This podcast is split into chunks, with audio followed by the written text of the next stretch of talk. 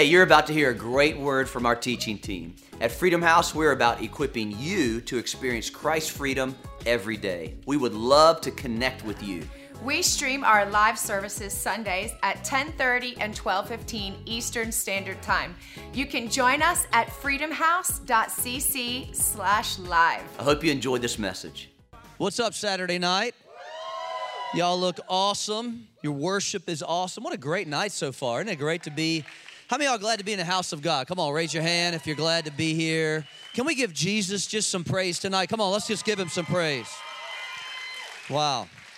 Love God. Well, we are, my name is Troy Maxwell. My wife and I are the senior pastors here, and I've got a great message for you tonight. Uh, I've got a great message. This series has been tremendous. Uh, house party. How many of you have attended a house party? Raise your hand if you've attended one.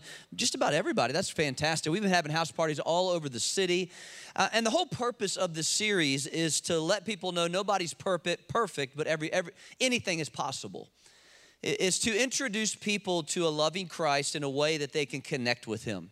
And that's what Jesus is all about. He's, this, was the, this was his desire when he came to the earth 2,000 years ago, is to let people know that God is real and he wants to have a real relationship with us. Um, I've been reading a book called The Power of Habits. The Power of Habits. How many of y'all have some bad habits you like to get rid of? Come on. How many like for me to pray for you right now and for it to go away? In Jesus' name. How many have some good habits that you have that you like to share with somebody? Why don't you take 10 seconds and share with your neighbor one of your good habits, not your bad habits, because that's between you and God. You're good. Take 10 seconds. Come on, share with them. Just turn to them, tell them a good habit, like I exercise, like I didn't eat cake today, like I take a shower.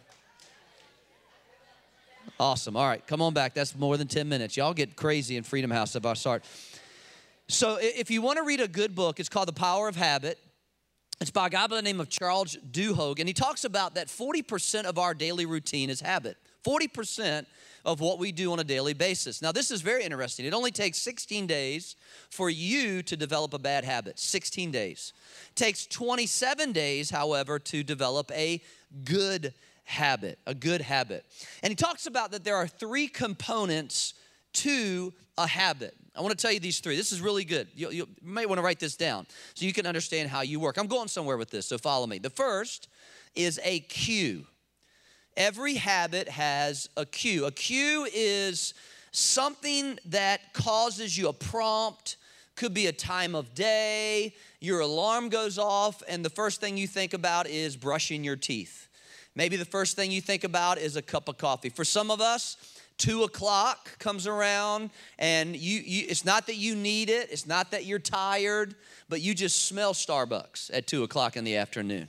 It's just part of your lifestyle. A cue something happens. It's a prompt. It's it's something that causes you to do the second thing which is a behavior or a routine. This is the actual act or the actual habit. Now the thing about habits is you have a cue you have a behavior you have a routine and then the last thing is the reward so, the reason why we have a habit is because it produces something.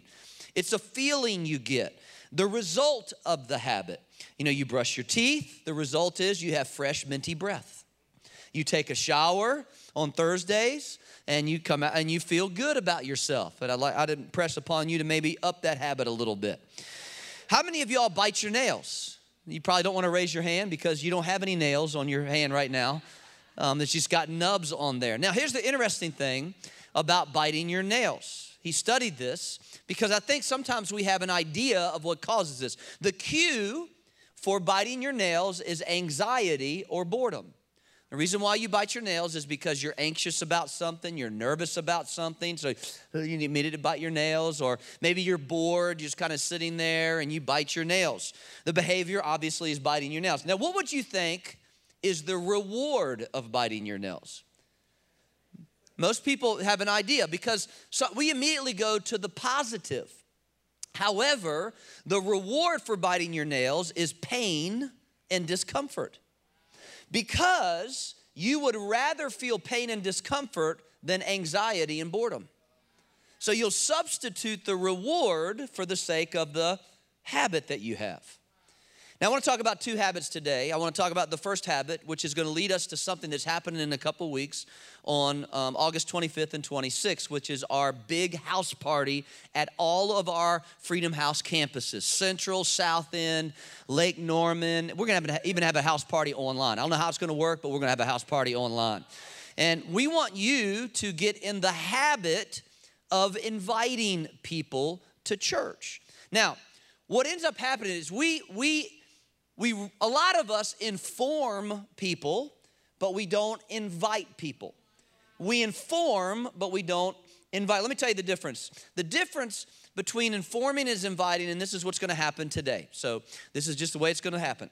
You're going to leave this service, you're going to walk out to the lobby, you're going to run into somebody that you like, okay? Because typically you talk to people that you like and you're gonna you're gonna start talking and you're gonna like talk about the weather and it's been a really rough, rough week and job. And then you're gonna say something to the effect of hey we need to get together sometime.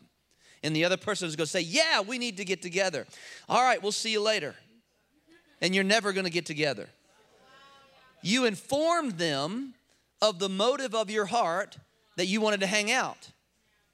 Let me tell you the difference between informing and inviting. An invitation same thing happens. You go outside, you start talking. Maybe you talk about coffee. Maybe you talk about what happened in the week. You talk about your kids. You got two kids, they got two kids. The difference between informing and inviting is you say, hey, we need to get together Tuesday at 2 p.m. at my house. That's the difference between informing and inviting. Now, let me give you some cues that will help you know when to start the habit of inviting somebody to church because there's three important cues. The first is a very easy one. We don't go to church. They don't go to church. How about you get them invited to church? It's, hey, you, you, why don't you come to church? That's pretty easy. Would you agree? If somebody says, I don't, I don't go to church, I don't like church, that's a great time to invite them to church. You can say, well, my church is different. My church is different than you've ever been to because I'm there. That's what you say. Make it all about you to start out with. I will take you out to eat. I will pay for, you know, whatever you need to do to get them there. We don't go to church. Now, here's the truth is the truth is a lot of people say they go to church, and I usually follow up with, when was the last time you went? And they'll be, the, the, um, um, yeah, uh, well, um, um, tell me what you're doing tomorrow. You know, like they just try to change the subject. All right, here's the second cue that happens. The second is things aren't going as I expected. So how you figure that out? Like, so I'm giving you some cues that will help you step into the power of inviting, the habit of inviting someone. Things aren't going as I expected. I lost my job. Great opportunity to invite somebody to church. My boyfriend dumped me. Come on, that's just a great time to invite somebody to church. My girlfriend dumped me. Great time to invite somebody to church. I, uh, um, I, I just, I don't have any money. Great time to invite somebody to church. I don't have any friends uh, that's a great time to invite somebody to church. Just anything. Something happened that didn't expect. They, something's going on in their world. They didn't expect it to happen. Here's the third cue that I think is important as I wasn't ready for that. I wasn't ready. I just had a baby. Wasn't ready for that. Come on, we think we're ready, but I can tell you, TC Hinkle over here will tell you that he wasn't ready for having a baby. I wasn't ready for that. Um, marriage. I don't care how much you prepare for it. I've been married 26 years. I'm still trying to figure out if I'm ready for it. Every single weekend, every every day I wake up. Am I ready for this? I'm ready to. I'm just I have to pray. You know, seek the Lord. I, you invite me to church, I'll come. I just moved here. I wasn't ready for that. I wasn't ready to be alone. I wasn't ready for this. Are you following me? The, the cue is that the, the, the routine or the behavior is invite them to church. Hey, why don't you come sit with me?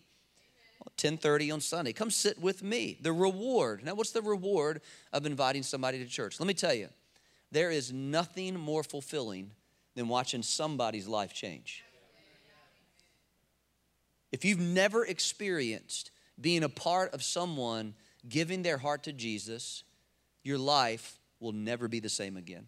Nothing more fulfilling than watching them raise their hand and say yes to Jesus Christ. And then watching their life unfold before you as God begins to deal with them and, and help them. And you just watch and you're just happy because you got to be a part of someone's eternal life. Like their address has been changed because you showed them the map. Like you invited them to this and you get to participate, it never gets old. Never, ever, ever gets old. I've been doing this for almost 30 years and it never gets old watching somebody. I get so excited. I'm an inviter, man. I'm not an informer, I am an inviter. So I want to give, I want, I want to challenge you. August 25th and 26th, we want to invite as many people to come to Freedom House Church and party with us. Amen? So here's the second habit that I want you to get into. This is what I want to talk about today is the power, the habit of loving what Jesus loves. How do you know somebody's a vegan? How do you know somebody's a vegan? They tell you. Right? I do CrossFit. You know, you, you talk to me for any length of time, CrossFit is probably going to come up in my vernacular. There's going to be in my me and Clint. We do CrossFit. There, we're prob- we're going to have a conversation. I can promise you, him and I will talk maybe 15 minutes about life, our wives, our you know our, our the church. But eventually, him and I are going to start talking about CrossFit. You start hanging because when you get around somebody, you are going to find out what they love before long. The interesting thing about Jesus is Jesus typically surrounded himself with people that were not like him in order to influence them to think about God. You and I, our, our, our tendency, our default is we typically connect with people, are friends with people, create communities, tribes, our tribes are built around people that like what we like, do what we do, talk about the things that we talk about. Part of becoming a Christian and walking out the Christian life is being comfortable with people who are not like you. Not just different color, not, not just different culture, but who think differently than you. Maybe they have a different political view than you do, but you still hang around with them. Come on. Maybe they have a different philosophy. Maybe their worldview starts off different. However, Jesus had the ability to connect with people, create community. Think about, just think about the 12 disciples that he picked. They were nothing like him. There was not one carpenter. There was not, there, everybody was different. If you look at Peter and, and James and John and, and even the people that followed him, Luke, and all these, these folks that surrounded Jesus, the more time that they spent with Jesus, the more they fell in love with what Jesus loved. Now, if you didn't hear the message that I preached last week, I would encourage you to go on our YouTube channel and watch the message that I preached last week. This is not a, a series in the sense I'm doing one message then another message, but it will help you understand a little bit more of what I want to do today. And it's found in Luke chapter 5 if you want to follow along. I want to dig a little bit more into this relationship that Jesus had with this guy by the name of Levi or Matthew. In Luke chapter 5, Jesus is early on in his ministry, and I'm going to read it out of the message paraphrase beginning in verse 27. It says, After this, he, Jesus, went and he saw a man named Levi at his work collecting taxes. He owned his own tax business. And Jesus said, Come along with me, or in Bible terms, follow me. Everybody say, Follow me. And he did. He followed him, walked away from everything. That's crazy right there. Walked away from everything and went with Jesus, became one of his disciples. Levi, also known as Matthew, who wrote the book of Matthew, gave a large dinner, had a house party at his home for Jesus. Everybody was there taxmen and other dis- disreputable characters as guests at the dinner. You know you're having a good party when people show up that you didn't invite. So not only did he invite all his tax collector friends, but all the disreputable characters showed up too. Who's that guy over there? I don't know who that guy is. Did you invite him? I didn't invite him. How did he show up? You know your party's good when other people show up to your party. You know you're having a good party. I've been in parties one time where I, at my house, I'm like, who is that person over there? Penny's like, I don't know who they are. And they just showed up. Like they just, you know it's good. You know it's a good party. Jesus is there, Matthew's there, all these, these crazy tax collectors. You know it was a good party because they were wealthy. So it was probably on the lake or something like that, had a nice house. Everything's settled. I mean, it's beautiful. Everything's going good. I mean, they had waiters and waitresses and filet mignon and shrimp and, and oysters and all this stuff's going on. Jesus is right in the middle of it. The Pharisees and their religious religion scholars came to the disciples greatly offended. What is he doing eating and drinking with crooks and sinners? Why, why is Jesus hanging around with the riffraff over there? Why, why is he doing that? Jesus heard about it, spoke up. Who needs a doctor? The healthy or the sick? Verse 32 I'm here inviting outsiders, not insiders. An invitation to a changed life, changed inside and out. Now, let me ask you something. What was it about Jesus that caused Levi to be so willing to let everything go, to walk away from everything? I mean, here's this man. Just put yourself in, in the story, in the narrative. Look, put yourself in the situation that's happening right now. Jesus is at the beginning of his ministry. Not a lot of people know what's going on about Jesus, with Jesus. Not a lot of people understand him. He, he's, he's actually a little, he's causing tension in the community. People are questioning him. The church is questioning him. People are challenging him. It's early on. Not a lot of miracles have been done. He hasn't preached a lot of messages. And so he walks up to this guy named Levi, who, let's put yourself, let's look at Levi for a second. Who was Levi? Levi was a tax collector. He was known as an enemy of the Jews. Nobody liked him. Nobody liked the, the, the, the tax collectors. Nobody, just, we don't like RS, IRS people. We, we tip, what they call us, we get a little nervous, right? So he, he is actually working for the other government. He's working for the Roman government, taking money from his own people. He was very, very wealthy. We know he was wealthy because there was another tax collector that Jesus ministered to by the name of Zacchaeus, who he said, I stole from people and I'm gonna give seven times back. So you know he had a big old checking account. What was it that was so endearing about Christ that he could walk up to somebody and say, Follow me, and this guy would give up a successful business and turn around and become a follower of Jesus Christ? What is it that we as the church seem to kind of have to create these little easy ways for people to enter into the church. And we have to make Jesus all this way and that way. And we have to make him look this way. And we have to make this look like this. And we got to make sure that everything looks perfect. And when Jesus would just walk up to people and say, Follow me, and they would just walk away. See, I believe, and if you want to write this down, I believe this is the one of the things that Jesus loves. Jesus loves to show people their real self. I believe that when Jesus came and asked Levi to follow him, when Levi saw Jesus, Levi, Matthew saw in Christ what Matthew could be that was better than he was right where he was.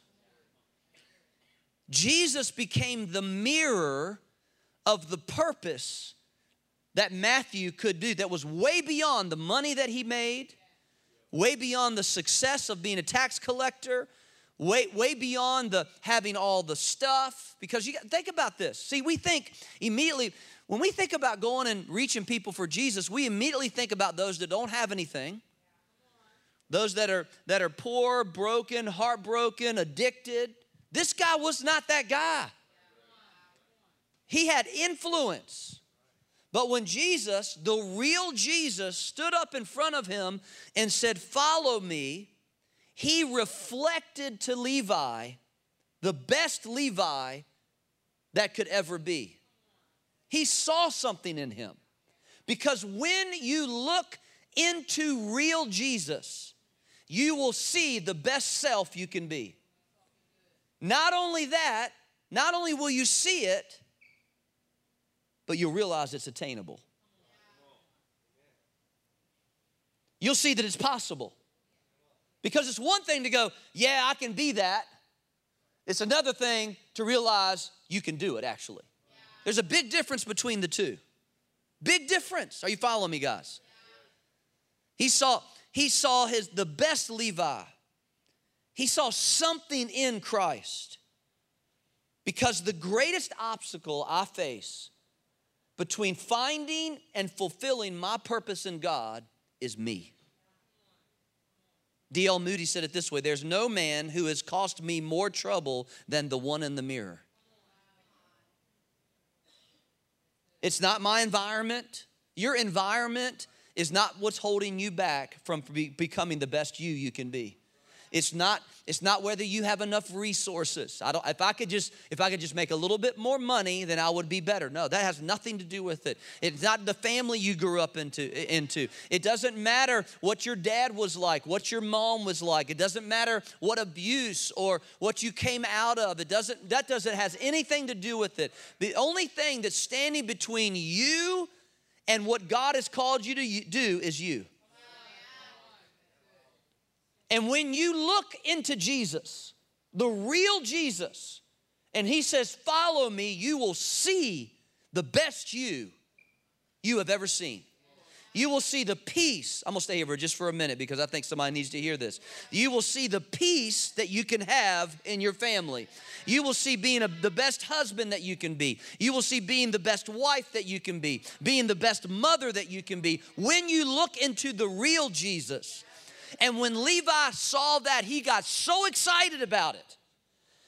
So fired up about it. He got so excited about this reality that he could be the best Levi he could be that he had to tell somebody about it. So he said, What am I gonna do? How am I gonna get this out? Do, I do I, I, I, I got, I got, let's have a party.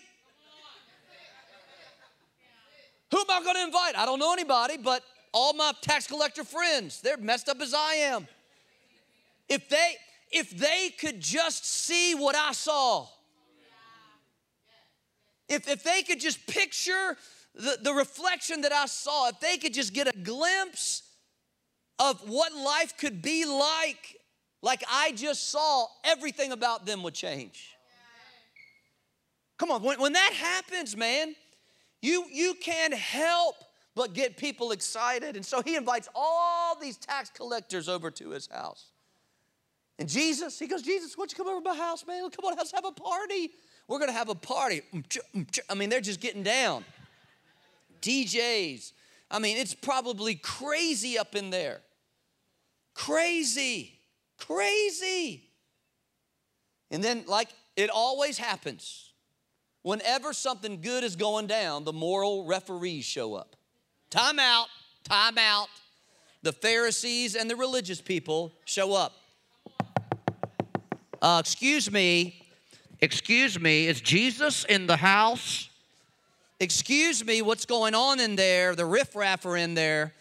Uh, excuse, Mr. Disciples, could you guys come out here for a second? We need to have a little chat. Come on, me and you, we need to have a little chat. Come on out here. Um, uh, there's a, that music is way too loud. Uh, um, that guy up there, his T-shirt is not ironed, and um, uh, that hashtag does not fit into Christianity. Um, excuse me, that is not how you dress when you come to church. That is, that is not how you talk when you, excuse me, and I cannot believe that Jesus is in the middle of all that.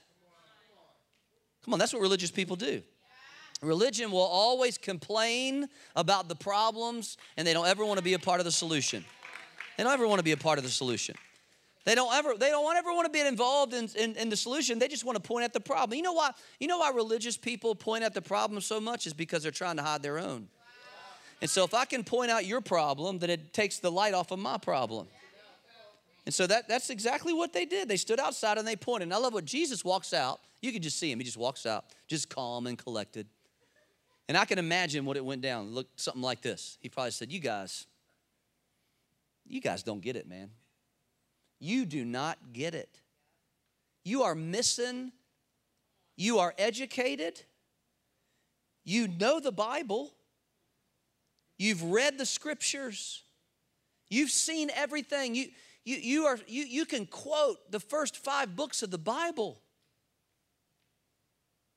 And you're missing that these people are the whole reason that the Bible was written for. The, all of the scriptures were pointing at this moment in history, and you're, you, you missed it. And then he says to them, Who needs healing? The sick or the healthy? And then drops the mic. I'm not going to do it because they're expensive, but why? Here's the second thing that Jesus loves Jesus loves to rescue people. He loves to rescue people.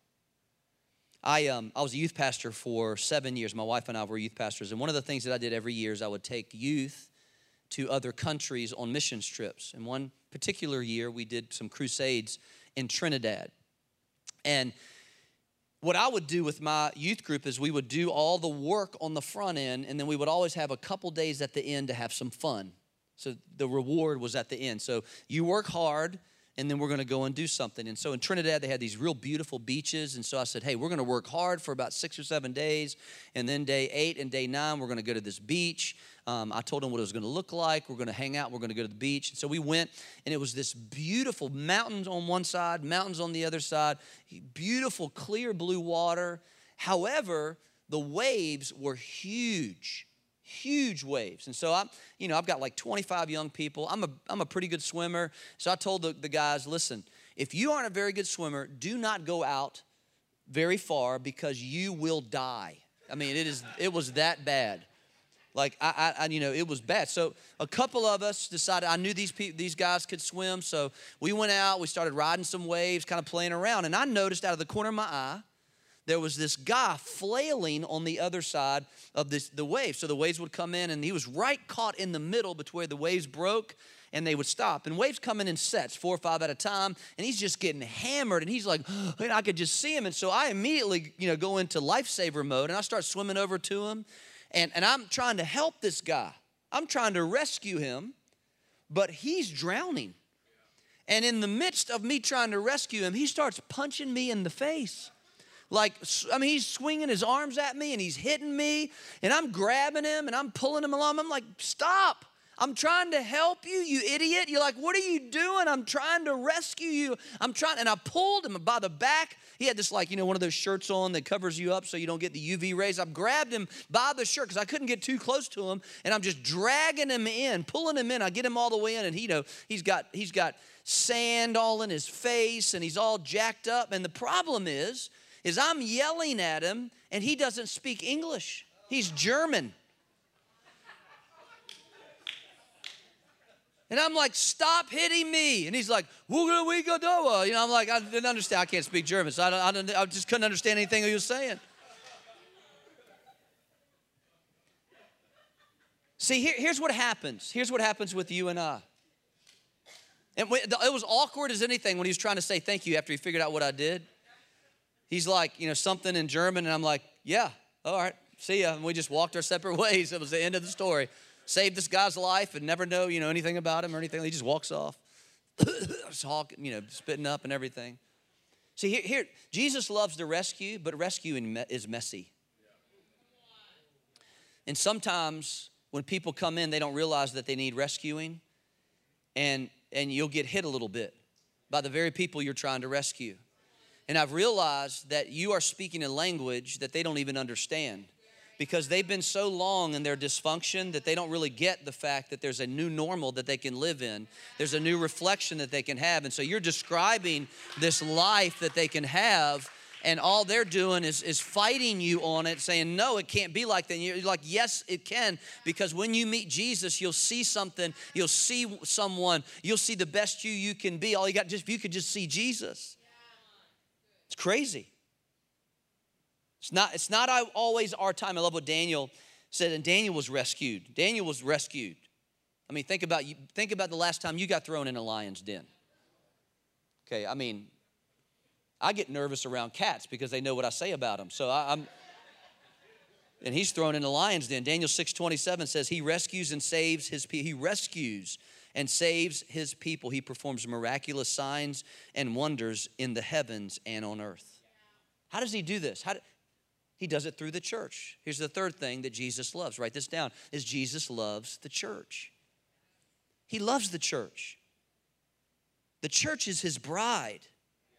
He is our bridegroom. One day we're going to be reunited with him in all our glory.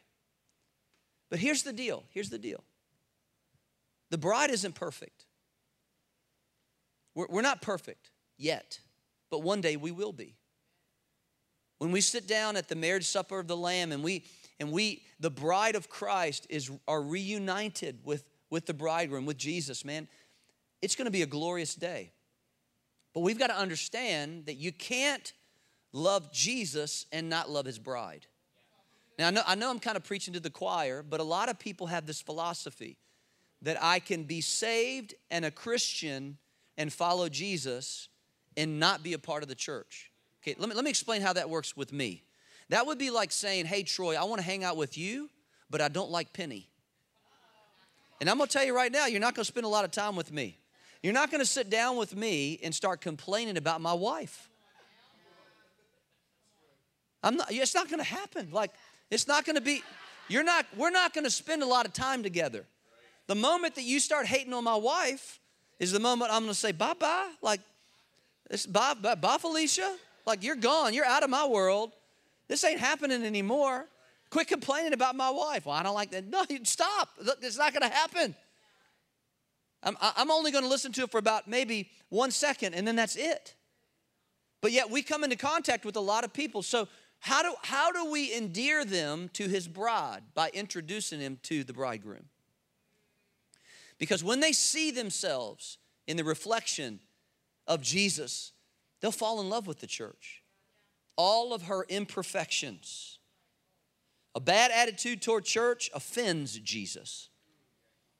It offends Jesus. There's no way you can love Jesus and not love his bride.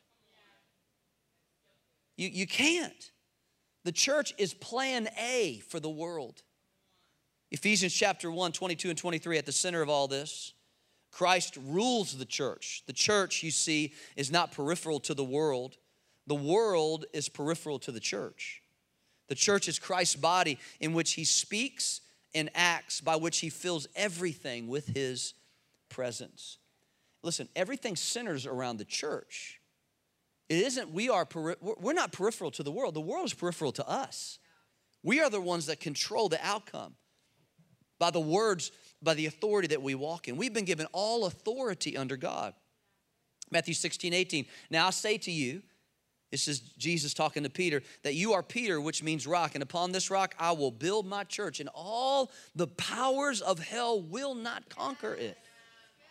In other words, the reason why hell is, is, is pushing you back so much is because you're not involved with the community of believers that God has called you to. And so the minute that we step away from the church, we are we are fair game for the enemy. And so, so we've got to stay connected with the community, serve the church. You want to become an unbeatable? Be a part of the church. Give to the church, protect the church. Somebody starts talking bad about the church, any church, shut them down. Not just about other churches, not just about Freedom House. If they start talking bad about Freedom House, you better buck up. Go, what you talking about, Willis? You better bring it on. Bring, you better step back. Throwing shade on Freedom House, you better watch out. But any church, you just say, whoa, whoa, whoa, whoa, stop right there. You're talking about the bride of Christ.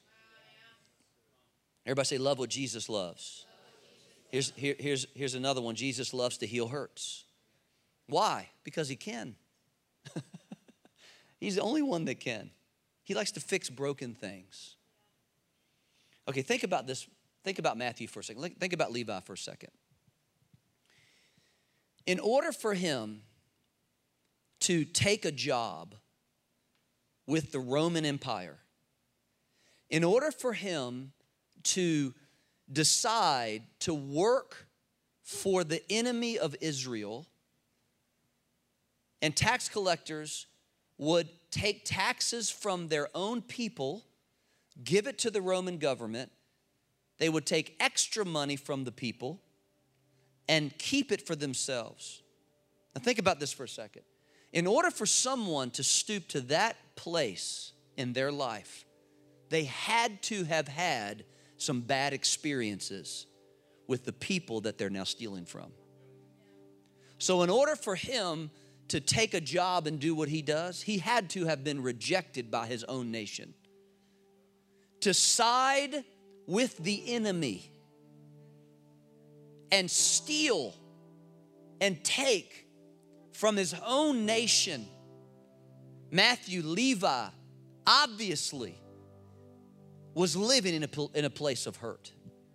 There was way, there's way more than just Jesus showing up, follow me, and then he walks away. And so Levi, the, the, the reason why Jesus comes and asks us to follow him is because he has a purpose for our life. And that purpose can only be fulfilled when we are whole, not half, not whole. whole. We got to be completely whole because hurt people hurt people. And, and so Levi was hurting other people by taking from them. He was considered an enemy. Sometime sometimes extreme drive, extreme ambition can be the result of hurt. I'm gonna show them what I can do. I'm, I'm gonna prove to them that I'm not a loser. And so we go to the other extreme as opposed to dealing with the hurt. And so some of us are in this room tonight and we're workaholics. Because the only reason we do what we do is because we want to prove what our dad did say to us or didn't say to us, or what our mom said to us or didn't say to us, or what people have said about us or didn't say about us. Because of our insecurities, the rejection, the hurt, the pain that we've been through, we will, we will go to the extreme to show them, and that's exactly what Levi did. Okay, you're gonna make fun of me, you're, you're gonna talk bad about me, you're gonna reject me guess what I'm gonna do? I'm gonna go work for the Romans. I'm gonna step into a place of authority and I will take your money from you. You're gonna make fun of me because I don't have anything? You watch and see how much I have. I'll buy the biggest house in the neighborhood and show you what I can be. The other side as well, sometimes we go the exact opposite direction, and our lack of desire could be all about the hurt.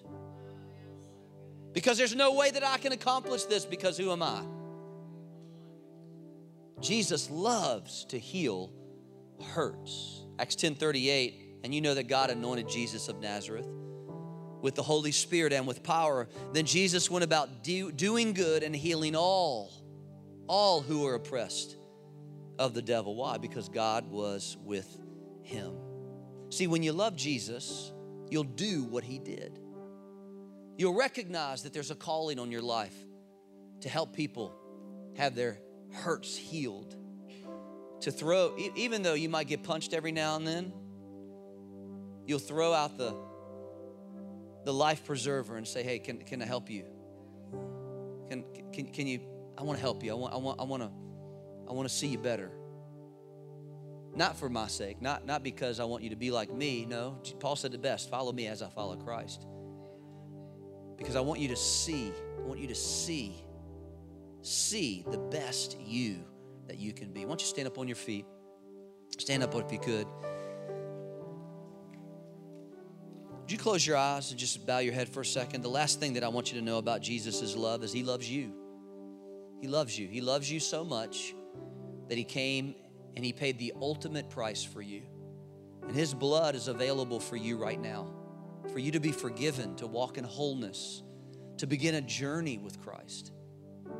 I don't know what you're going through. I don't know what kind of pain you might be through. I don't know what kind of successes you may have. And you may be like Levi, everything's going good, man. You just everything is you're on the top of the world.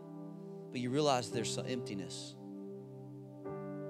You realize and, and maybe today my prayer to for you is that you would get a glimpse of the best you you could be.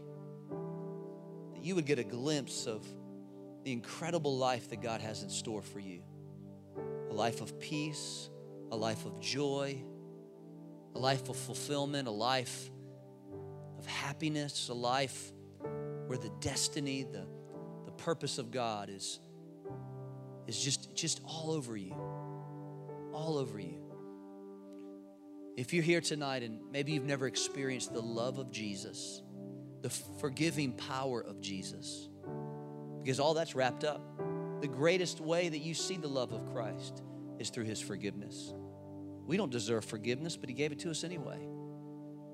You, you, we, we don't deserve to be let off from the debt that we owe because of our sin. But listen, listen. Jesus said you can be forgiven right now. The greatest expression of love is that he laid down his life so that we could pick up ours.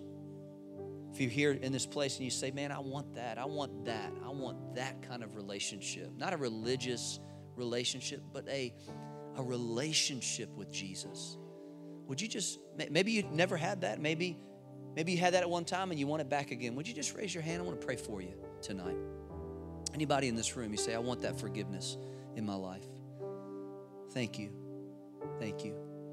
Let's pray this prayer out loud. Just say this with me. Say, Heavenly Father, I believe that Jesus died for me. I believe that His blood was shed for me. I confess that I am a sinner, saved by grace. Thank you, Lord, that I am free to live my God given purpose. In Jesus' name. And everybody said, Amen. Amen. Thanks again for joining us today. We hope you enjoyed this message. Don't forget to subscribe. And hey, if you want to find out more about our church or how you can be a part, go to freedomhouse.cc.